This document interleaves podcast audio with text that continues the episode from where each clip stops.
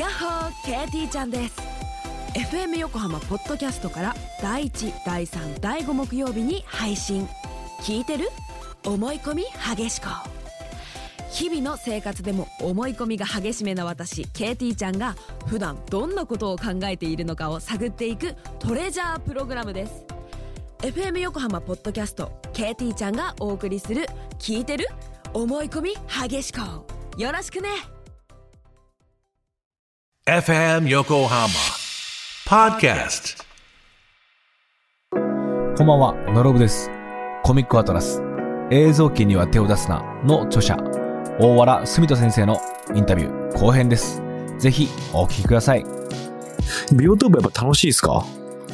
楽しいですね。なんか、基本的に何もしなくてもいいというか、まあ、手は、手は入れなさいというか、その、なんですか、人間の手、手が入ることを否定しないっていうことだと思うんですけど、まあ、あの、僕的には、あまりその、手を入れなくていい。雑草が生えてても、そこは生き物の住みかだよ、みたいな、そういう捉え方もあるわけで、まあそういうところでは、あの、気軽に自然観察ができて、やっぱり自分が作った環境になんか来てくれるっていうのはすごい嬉しいですよね。はい。うんで、まあ、ハエ、ハエですね。ハエがめちゃくちゃすごいって思い始めてさ。ハエ。はい。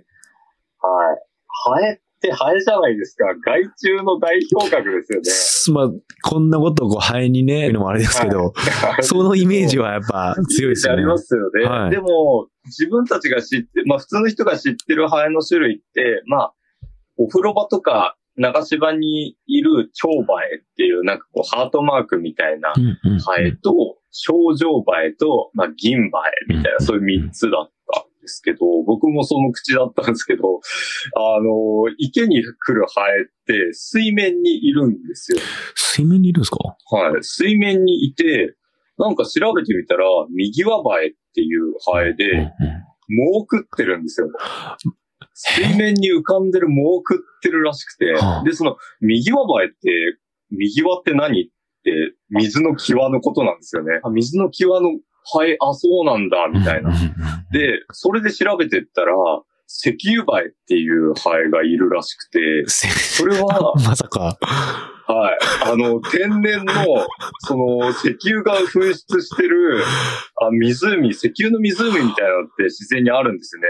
でそこに生きてて、はで、しかも、その右側の幼虫は石油の中にいるんですよ。あ、えー、そうなんだ。はい。で、え、そんなことって可能なの？ってなるじゃないですか。うんうんうんで、そうなると、え、ハエやばくね？ってなるんですよね。で、最近、つい1、2週間くらい前かな、ツイッターで知ったんですけど、あの、カマバエっていうハエがいて、右輪バエの一種らしいんですけほど、カマキリみたいなカマがあるんですよ。え、ハエにですか？ハエに。で、虫って6脚じゃないですか。6 6本足があって、ででもカマキリって4本足プラスカマみたいな。はい、動きしてるんですね。で、そのカマバエもそれなんですよ。4本足で前足2本がカマになってるっていう。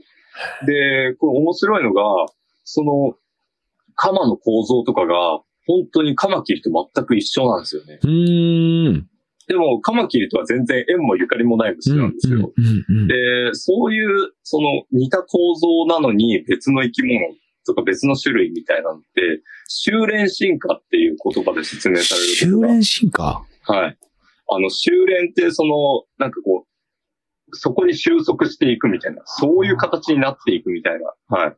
言葉で、例えば、モグラの手の形と、オケラの手の形が一緒みたいなのも、モグラは、あの、まあ、哺乳類だし、オケラは虫。でも、手の形がかなり似てるみたいなのも、進化の過程でやっぱりそういう形になっていくんだよ、みたいな。うんそういうって、いや、ハエ面白い、みたいな。面白い、確かに。正体をちゃんと知ることによって、そその生物とか、印象で、なんか害虫っぽいかもって思ったものが、知っていけば知っていくほど、ちゃんと虫として見れるし、そうなんですよねうん。これがめちゃくちゃ面白くて、あの、池にやっぱりアメンボが来ると、お、アメンボ来たじゃんって思うし、ハエが来たら、なんだ、ハエかよ それはなんかこう、あの、僕も学者ではないし、うん生き物好きとは言っても、まあ一般の域を出ないような生き物好きだったので、あの、やっぱりそうなってたんですけど、し名前を知った途端に開けるものがあるっていうのが、うん。うん。それがめちゃくちゃ面白くて、しかもその経験って幼少期にしたことがあって、うん。なんか変な鳥飛んでんなっていう。なんか、あの鳥空中で静止してね、みたいなのを。へえ。で、それをおばあちゃんに聞いたら、あれはヒヨドリだよって教えてもらったんですね。で、ヒヨドリって本当にポピュラーな鳥で、スズメ、ハト、ヒヨドリみたいなぐらい、どこにでもいるんですけど、それ名前聞いた途端どこにでもいるようになったんですよ。なるほど。はい。名前を知ることで、初めてその生き物を認知できるというか、世界にヒヨドリが満ち溢れる瞬間が来るっていう。え なんか本当名前知るのやべえみたいな経験を小学生の頃にしてて、まあそれがまた蘇ってくるっていう。そうか。名前をつけるも、名前を知るも、そうです名前というものが、うん。とんでもないパワーを持っていると。そうです。もう人間にとってどれだけその、その概念とか、その、まあ種、うんその対象を認知する上で名前ってどれだけ重要なのかっていううん。ことですよね。うん。うんうん。うん。はあ、面白い。面白い。感じで。はいそれは人とか、まあもちろん漫画でいうところのキャラクターの背景だったりとか、はい。例えば作品の中ではコンテストで大人たちと対立が起こるじゃないですか、審査員の。怒りましたね。はい。その時に大人たちの背景を知ったりすると、なぜ今こんな言葉を使っているのかとか、なんか、まあその共感っていうよりは理解はできるというか、うんうん。で、最後に彼らがカウンターで若返った姿で、はいまたこの熱を、その持って話してるシーンで、なんか、彼らのことをただの役割、悪の対象とかじゃなくて、悪つが、その、ある意味大人の権芸じゃなく、彼らもクリエイターだったし、はい若者だった。で、今またその熱が伝わっている一つの個体であるっていうのをすごい、なんか感じて僕はすごい嬉しかったんですよ。なんか、悪されなくてよかったというか、彼らが。そうですね、はい。僕もあれはやっぱり、その、書いてる途中で、やっぱ分かりやすくしないとダメかなと思って、悪の対象みたいなの書こうかなと思ったんですけど、どうしてもその人たちを突き放したくないというか、うんうんうん絶対この人たちも救わなきゃというか、っていうか、そういう人たちにもちゃんと思いを馳せて、この人たちがなんでそうなってるのか考えてくれっていう気持ちがうん強くて、えー、書きましたね。でも、それは、その、そういう風なところに収束していく、その、大人たちがなぜこうなったかみたいなこと、でも、こっからでもまだ、あの、うんうんちゃんと不誠実な人間ではなく、誠実な人間になってくれるみたいなことを書く前の第7巻の時点で、あ、こういうステレオタイプな悪い大人みたいなの書き始めたんだ。あ、うんもう読まねえわっていう人もいたんで、へえ、あなるほど。伝われないこともある。それもしょうがないみたいうな。ん。そういうこととか。まあなんかこう、自分にとって不利益になっても、ああ、まあまあまあ、みたいな。我慢する時間も必要だっていう。そうですね、はい。なんかそんな、いろんな人いるわっていう。確かに、そうか。でもそういう今、先生が最初に話してた、こう感動した、そういう人たちに向かって自分はこれからの人生、その姿になっていきたいなって気持ちも強いって感じなんですかね。その学者さんみたいに、あーある意味フラットにね、はい。やっぱりフラットにはなっていたいですよね。やっぱり変な、悪い大人にはなりたくないというか。うんうんあまあまあ、それも概念ですけど、そういう、そういう存在にはなるべくならないようにっていうのと、あとは、まあ、そうですね、若いうちにそういう視点になりたくないっていうのもありますよね。うん若いうちに。うん。なんかこう、結構そういう存在になる素質って、その、老人の否定とか、あの、老人だから頭が硬てみたいなあ、もうこいつはもう時代に、こう、時代から振り落とされた人間だ、みたいなジャッジをしてしまう若者って、うんそういう時代に取り残された人間になりやすくねえか、みたいな、そのまんまのその老人に対する偏見強めてったらやばくねえか、みたいなのもあるので。そのまま下に行きますもんね。年齢が上がったら。そうなんですよね。自分の番が来るだけで終わるぞみたいなのがあるので、その危機感っていうのは、感じたんですか？自分で。もしかすると自分もそうなってしまう可能性があるかもしれないっていうのは。ああ、まあ危機感としては未知だからですね。ややっぱり自分が老人になるっていうのは本当に未知なことで、その今までいろんな、まあ僕は結構、あの、周りに老人が多い、あの、環境で育ってきて、まあ、おじいちゃん、おばあちゃんも、まあ、近所にいたし、まあ、王子とか、まあ、ひいばあちゃんとかも、まあ、二人もいたし、まあ、いろんなところで老人の手伝いとか、あの、昔話とか聞いて面白いなと思って生きてきて、でも、あんまりそこが自分と繋がらないというか、自分のそういう今の経験が昔話になるってあんまりイメージできないままで、あ例えば、その最新のガジェットとかに興味をなくしていく自分とか、あの、例えば、まあ、ゲームソフトのシリーズの最新版が出た時に、あ、もう出たの？みたいな気持ちになるんか？みたいな。で昔は、あの、一本プレイして次のシリーズが出る前にめちゃくちゃ時間かかったじゃないですか。それで、しかも、あと、そのコロコロコミックとかで、その応募者全員プロプレゼントみたいな、ベイブレードとか注文してから、あれ家に届くまでに1ヶ月なんですけど、2年半ぐらい体感ではかかってるんで、で、そういう感じじゃなくなっていくってどういうことなのっていう、やっぱり知らないんですよね。だから、全然大人になったり、おじいさんになってったりとかしたときに、どうなのっていうのと、まあ、まあ自分の世代だと、まあ例えば本当に、あの、社会を大きく変えるようなムーブメントが今起きてるのは全然大丈夫というか、まあ LGBTQ っていう言葉がすごい普及して、で、みんながそれについてどういう感情を抱いてようが、その言葉は知ってるよってなってきて、それで、あの、多くの人がそれにこう、あの、心を動かされたりとか、自分のその生きやすさがこういろいろ変わってきたりとかするところに、自分は、ああ、いいねって思、思えたりとかしたときに、しする流れがあっても、あの、やっぱりそういう中で、あの、昔の人はそれがタブーだった世代うんの可能性もあるんですよね。うんでタブーだった世代の人は、お前はもうダメな人間だって突き放すこともできない。で、うんあの、自分がそうなるかもしれないみたいな。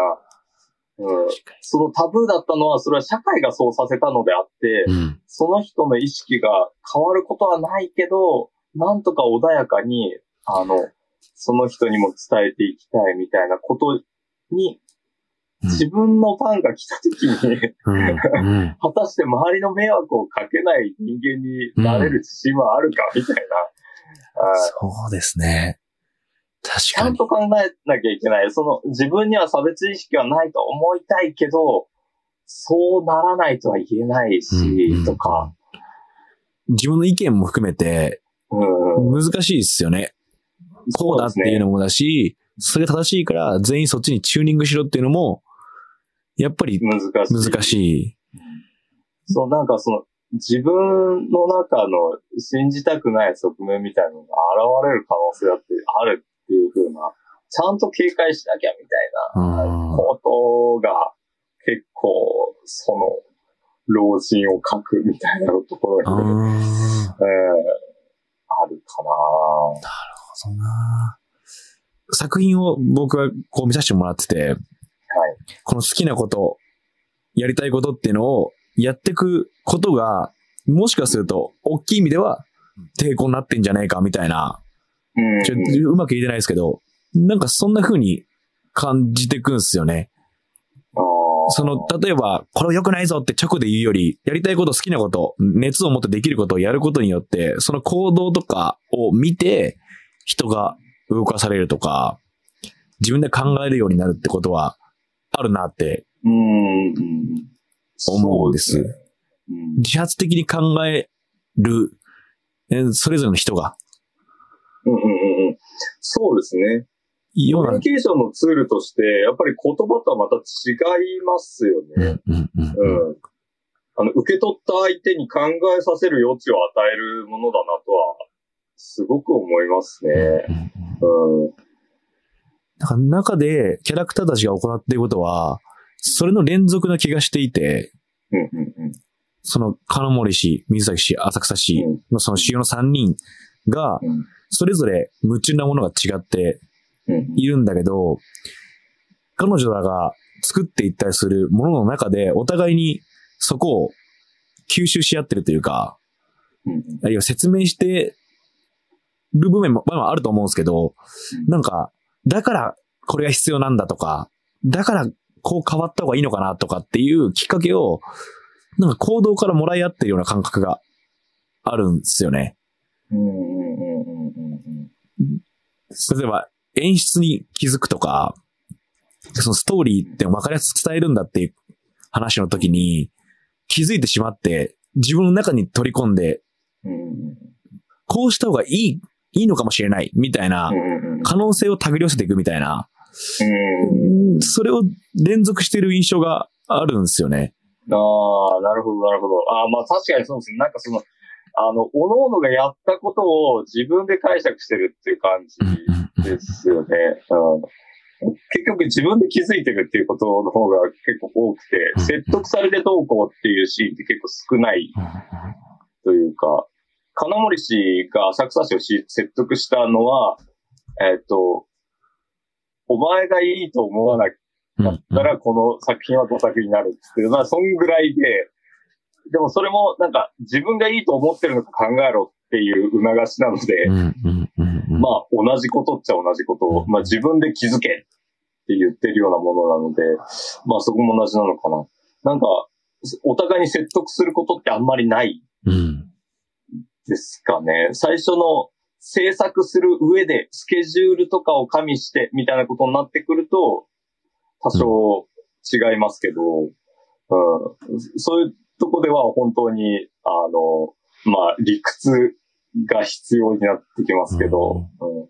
先生自身は、これまでの人生の中で、その誰かに言われてやるとか、もしくは自分が誰かに言ってやってもらうより気づいてもらうっていうきっかけを作った方が、うん、もしくは行動したことによって誰か変わったのかとかっていうのはあったんですか？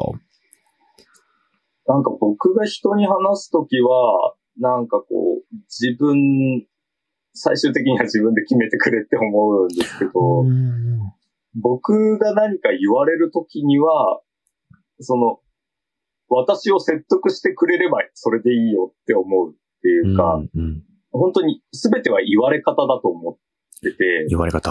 はい。納得できるかどうか、その理屈で納得できるかどうかっていう、その、例えば、えー、あなたは、えーこのゲームを買いなさいみたいな時に、あの、なぜ買うべきかみたいな、このゲームは面白いからとかでは私は納得しないんですけど、このゲームは絶対あなたにとって面白くないゲームだけど、これをやったお前は変わるみたいなことで、あ、そうなの？みたいな。なんか、なんか、これをやった後のお前を見たいみたいなこと言われたら、じゃあやるよってなる。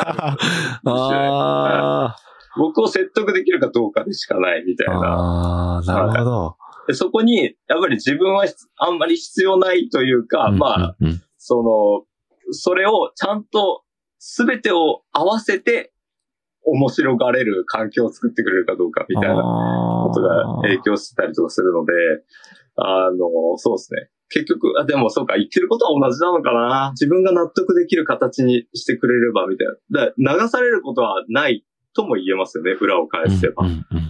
なんかみんながやってるからやんなきゃいけないかなとか、えっ、と、みんなの話題についていきたいからちょっと辛いけどやっとこうかな、みたいなのはほぼなくて、うんうん。だから、この映画面白いよって、みんなすごい流行ってるよって言われてる、その映画がたくさんありますけど、ほとんど見てない。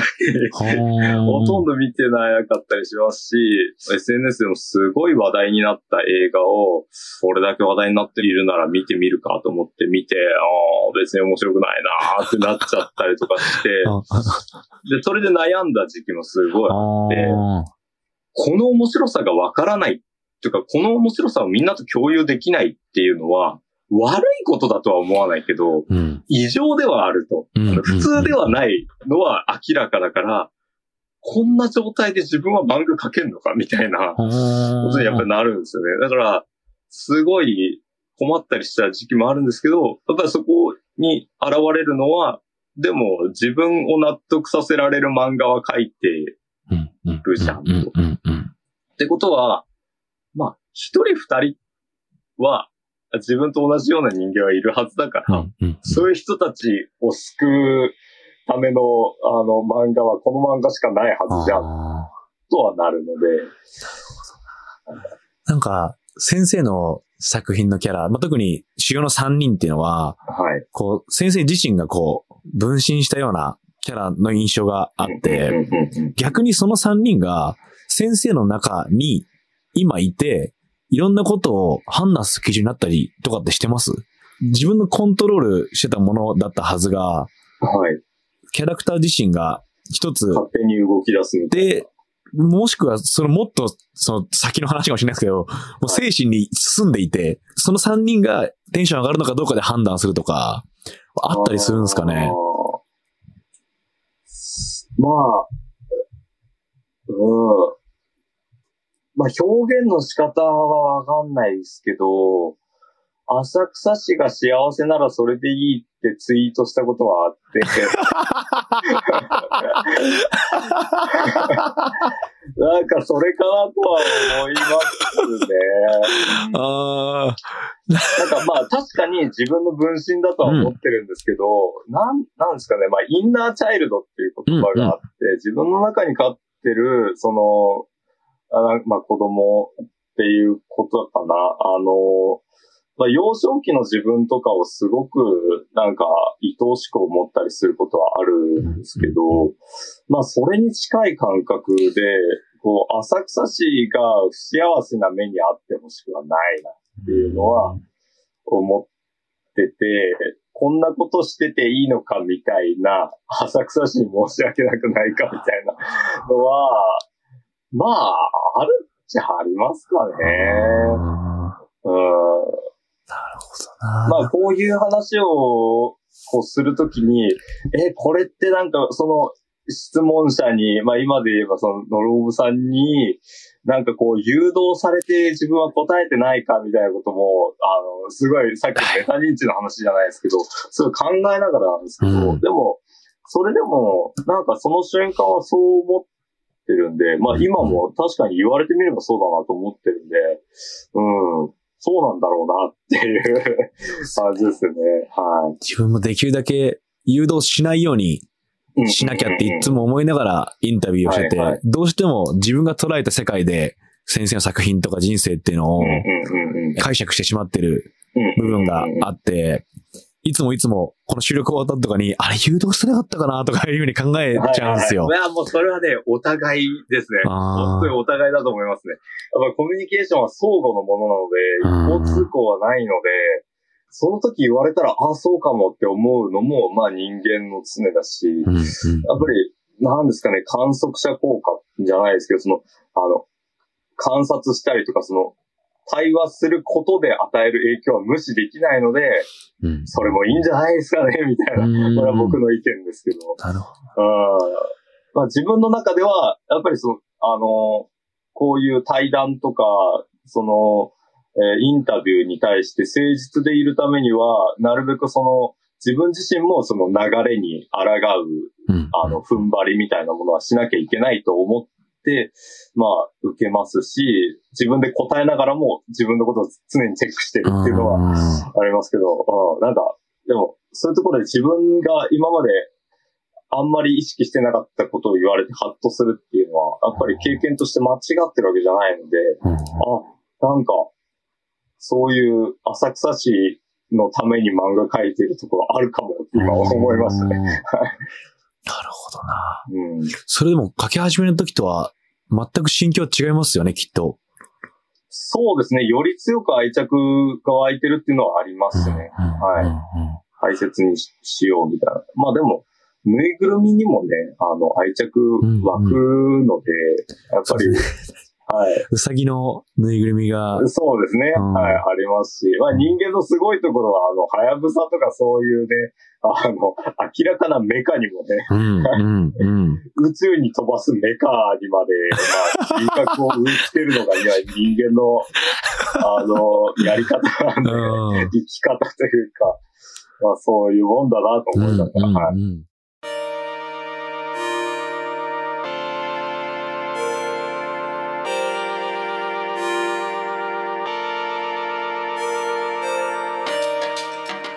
今、ちょうど僕は8巻まではい。読ませてもらってそうですね。8て、巻まで出てます。はい。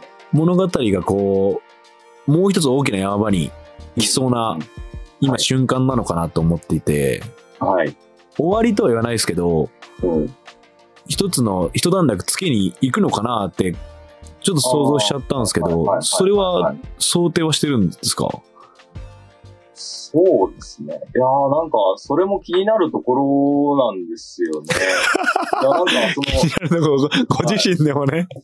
そうですね。いやだから、あのー例えば、宮崎さんとか、宮崎駿監督とかで、あのートトロとかに言及してるんですよね。あの子どうなってるんですかみたいなことだったのかな、質問があったのかなちょっとあんまりわかんないですけど、トトロのさつきとメイの今みたいなもの、その、まあ自分の中では、あの、すっかり成長してますみたいなことを言ってたかな。なんかその、とにかく扱いについて言及してって、まあそういうのを読んだことがあって、へえ、なんかお話作る人ってそうなんかな、みたいな、うん 他人事ですけど、なんかそういうことを思ったりとかしたので、まあ自分の中でどうなっていくんだろうっていうのはありますよね。うんその、まあ例えば、あの映像研の、まあ最終巻が出ましたと。で、そうなった時に終わりなのかっていうと、まあ別に、なんかこう、すべてその世界がまっさらに消え去ったわけでは多分ない。うん。まあ自分の中では、そのはずですし、まあ自分が好きな漫画も完結を迎えた作品はいくつかありますけど、うん。読者としてはどうだろうか。まあ、すべてが終わったわけではなさそうだなっていう。だから自分がそういうタイミングを迎えた時にどうなるんだろうっていうのは、すべてが終わったとはならないだろうなという予測はしてますけど、どうでしょうって そこも気になるところですと。気になるところですね。自分を観察するものとしてはですよね、またこう。うんうんうんああ、なるほどな。い読んでると、あれ、これ、もしかして、次で一つ区切りつけんのか？みたいな、はい。いうふうな、こう、なんですかね、心境になっちゃったというか、はいはいはいはいはい。一番の大テーマである最初のところに戻っていくというか、はい。いや、もう王道のパターンですうんよね。これワクワクはさせられますよね、やっぱ。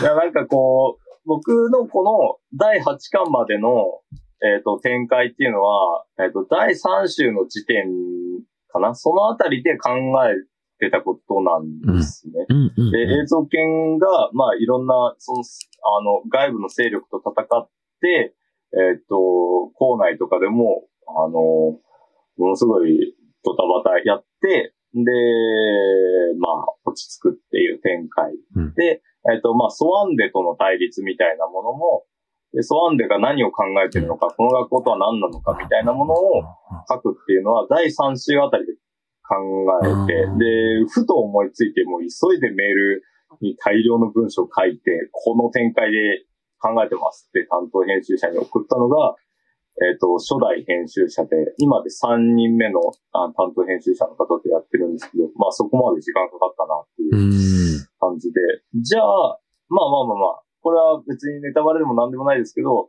映像研で、えっ、と、まだ書いてないこといくつあんのっていうと、千葉浜高校とか、まあうん。芝浜とは、うん。この湖の謎とか、時計塔の謎 で、芝浜高校の周辺にあるその空港兵器の跡とは何か。うんなんで芝浜高校の地下にはガスプラントがあるのかとか、大昔の戦車が湖の底に沈んでるらしいし、それをどうやら生徒会は引き上げて使ってるみたいなこととか、その辺何にも明かしてないんで、そっか。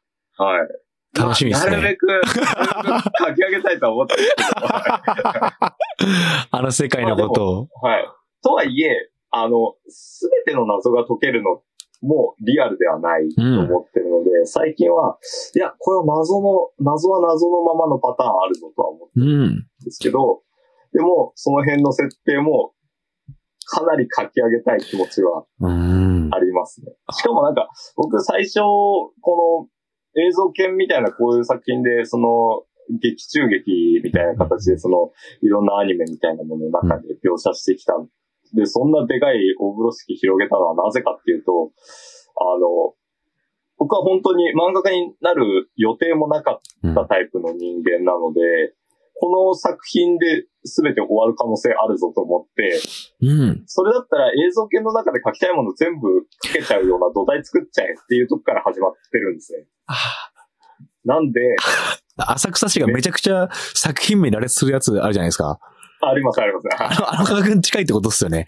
そうですね。はいだから、浅草市が書いたっていうことにすれば、短編漫画いくらでも書けるんで、映像系の中では。まあ、そういう魂胆でもある。なるほど。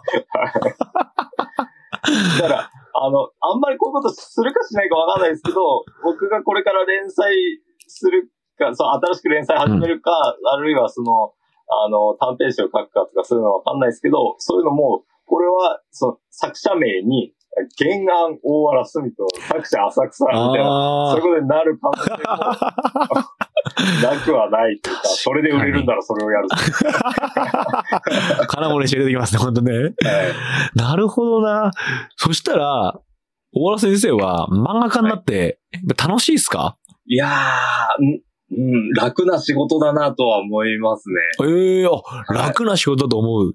相当大変なんですけど、僕絶対ネクタイ締めて電車乗ってっていう日々絶対遅れないので、本当に倒れちゃうなっていうのはもうなんかこう、そっか。分かったので、これは自分にとっては、まあ転職に近い。まあもちろん、あの、もっといろんな仕事あると思うんで、まあデザイナーとかうんになったり、まああるいはその、大工さんになったりとか、だったら、そういうネクタイ締める必要はないし、うん。で、社会に対する、あの、反発心から、ネクタイ締めて背広着て大工やってるかもしれないですけど。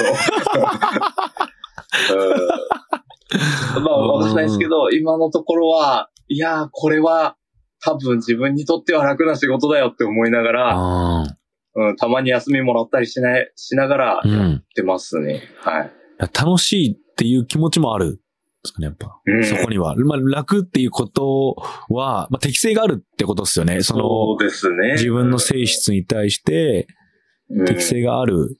で、そこに、まあ、ワクワクするとか、なんかそういうものっていうのはあるんですか？うん。うーん。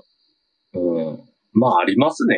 うんありますね。うん。やっぱり、満足感がちょいちょい襲ってくるっていう。はいその、作家にも本当にいろんな種類いるなと思ってて、うん絵を描くのがめちゃくちゃ楽しいとか、あの、ネーム描くの一番楽しいみたいなこと言ってる漫画家の方いっぱいいて、うん。わあ、俺はそんなんじゃねえな、みたいなこと思ったりするんですけど、まあそういう中でも、その、例えば、ある作家さんが、あの、まあロボットとか書けないから、自分は、だからこういう風な形でアイディア取り入れて作ってるんだよ、とか、まあ自転車って書くの難しいじゃん、みたいなことを話してて、じゃあ俺はそれ書いてやるよ、みたいな。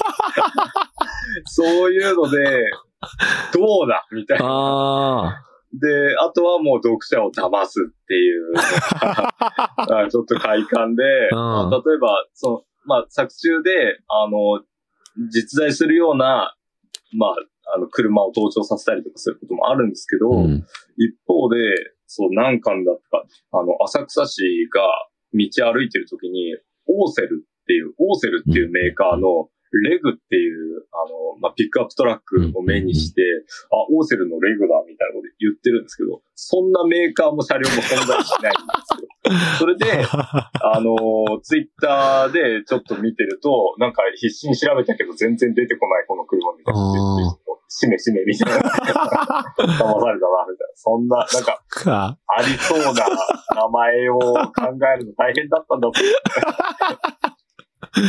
その世界は存在してますしね。あの、うん作品世界があるから、そうですねそこ。だったらオーセのレグはあると。はい。だからそういうのをやったりしてるときに、よしよしみたうーん。いな。はい。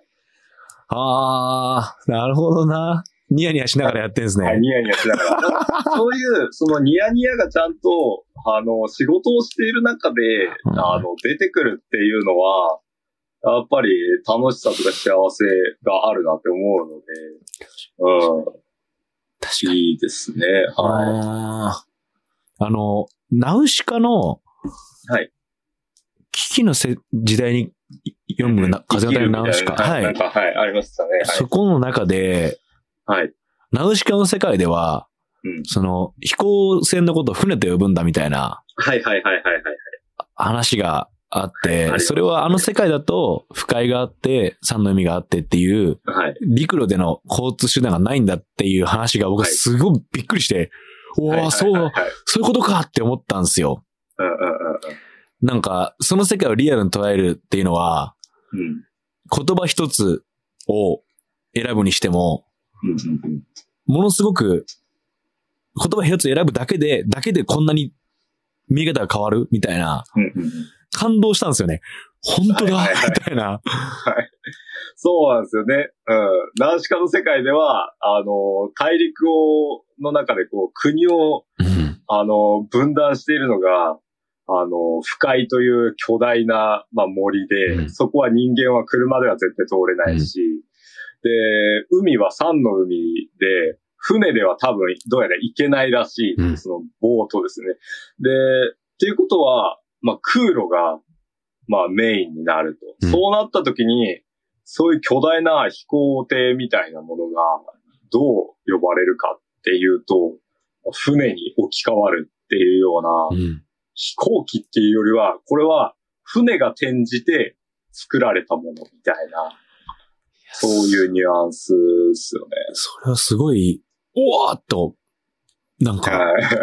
自分の価値観すら結構揺るがされる発見で、でもそうなってくると、実は、この作品の中にも、うん。細かくあったりすんのかなと思って、はいはいはいはい。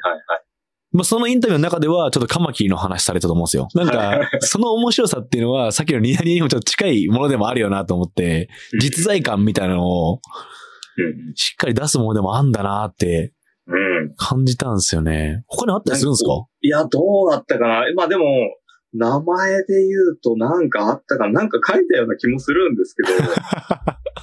いや、なんかこう、そういうの本当に細かすぎて覚えてないことも多いですけどね。やっぱり SF の根底ってものをどういう視点で見るかでもあるかなと思ったりしてるので、うん。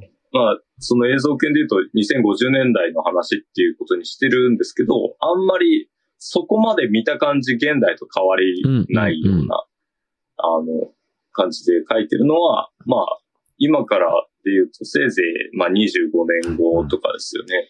25年後、そこまで変わんないだろうみたいな 気持ちがあるので、うん、まあなんか、例えば広角機動隊とか見てると、あれ2030年代の話そうですよすね。るんですけど、まあ、あと数年で電脳化がそこまで発達するかどうかとか、うん。まあ、ただ、それは、あの、映像系、映像系じゃない、えっと、広角機動隊の場合は、えっと、第三次世界大戦があって、で、それによって、それによるその、まあ、開発競争的なものが起きて、それで電脳化とかそういう技術が飛躍的に、あの、進歩したっていうような背景の設定があるので、まあ、それは全然、あの、作品の中で大きな矛盾は抱えてないなとも思うし、まあ大体あのね、あの、法学機動隊に対して、あの、まああの、矛盾点みたいなことを指摘することは不可能なので、あの、欄外に全部書いてあるんで、ここではこう書いているが、実際はこうはならんみたいなことが、欄外に書き込まれている漫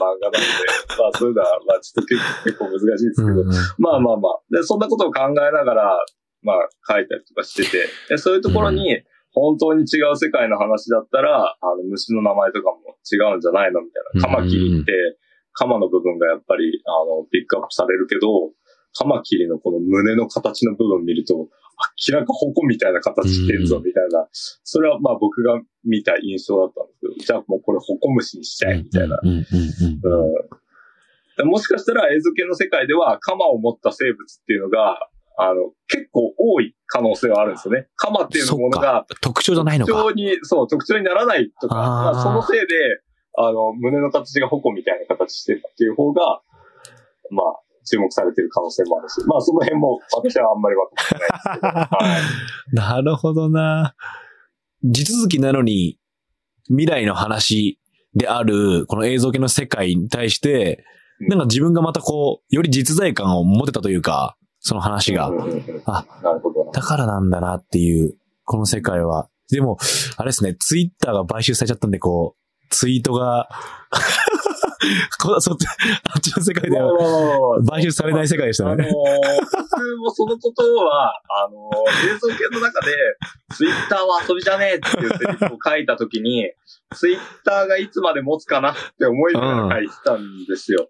で、まあなんかそれ自体は面白くて、うん。あのーまあ、今までも、その、未来の話を書いてるけど、あの、電話は、あの、うん。プッシュ本ですらなうん。い、ダイヤル式の電話みたいなことがあったりとか、例えばウルトラマンでも、あの、コンピューター室はなんかこういう、なんか、こうテープみたいなのがぐるぐるぐるぐる回ってて、で、いろんな、こう、ランプがピカピカピカピカ、光ってるような、まあそういう世界として描かれてて、まああれは未来の話ではないのかなと思いますけど、まあそういうその、あの未来っぽい描写みたいな、その最先端の描写みたいなものもどんどん変わっていくし、うん。あの、昔の漫画を読んでると、まあ、ナウイっていう言葉がギャグではなく、あの、ナウイっていう言葉が出てきたりとかするっていうのを、やっぱり、こういうの面白いよなと思って見てた、読んでた口なので、まあ、ここで、ツイッターっていう、その、固有の名前を、まあ、そういうサービスの名前を使うことが、どう出るかなと思って書いたので、早っと思いましたけど、あれ書いてから、え突然 X になるのは早いよか思いましたけど。そうですね。あ、でもそれも楽しみの一つではうんありますよね。その。出てくるものの、なんかそれニヤニヤ感につながっていく気もするんですよね。ここっち側がまた次はニヤニヤできるっていうか、うんあこっちの世界と世界線ずれた？みたいな。そうですね。あの分岐と捉えてもいい ですし。かもそのツイッター、その X がツイッターに戻らない確とも言い切れないので。ああ、確かに。はい。ああ、それもおもろいな。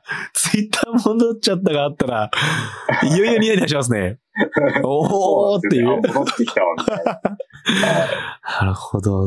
まあすごい楽しく今日はお話聞かせてこちらこそありがとうございます。もらいはい。最後、はい宿題的にここに行ってみなさいというロケ地があれば教えてください。ロケ地、ここに行ってみなさい。そうですね。もしかして行ってるっていうのもありますけど、うんうんうんいくつか出してもいいですか？もちろんです。まあ、江ノ島とか僕結構好きなんです。おー、江ノ島。はい。江ノ島ってすごい道細くて、急斜面なんですけど、うん結構上の方まで人住んでるんですよね。そうなんだ。はい。これ、え、ここで暮らしてるんだ、みたいな。うん。ああ、なんかここで代々住んできた人いるんだって思うと、なんかすごくそこの生活とか、こう、思いを馳せたりとかすることもあるし、結構、あの、裏側の磯の方とか見てみると結構ボロボロ崩れてたりとかして、江ノ島いつまで持つんだみたいな気持ちになったり島自体がね。はい。あそれもなんかちょっと面白いし、なんか、そこ結構インスピレーション受けられる場所だったりするんですよね。あとは、あともう一個あるのは、えっと、す生命の星地球博物館っていうのが、えっと、箱根の方にあるんですけど、ここはね、結構あ、僕は幼少期に行って、はい、箱根。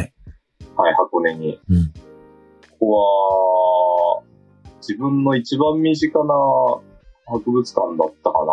神奈川県の中では結構有名かもしれない。ここは小学生の時に行きましたし、うん、その博物館は、先生のどんな存在だったんですか？うーん、やっぱり古生物に触れる場所で、なんか、あ、すげえでけえかっけえみたいな場所ですよ。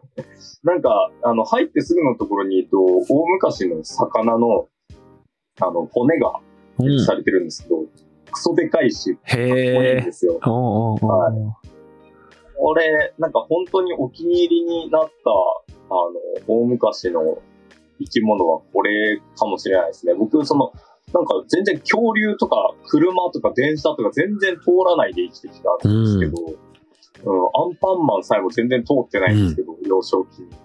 なんかこれはすごい好きですね。うん。あーちょっと行ってみます。はい。ぜひぜひ。気になりますね。ちょっと実物見るまでは調べずに行きます。あ、いいですね。あこれか。ー その喜びを感じたんで、ちょっと。はい。ありがとうございます。ちょっとその宿題ちょっとやってきますので、はい。今日はですね、あの、本当にお時間くださってありがとうございます。はい。すごくありがとうございました。楽しかったです。はい、楽しかったです。いや、本当に、あの、今回、結構今まで話してない話も多かったので、はい、有意義でした。よかった。よかったです。ということで今日のゲストは、大原スミット先生でした。ありがとうございました。はい、ありがとうございました。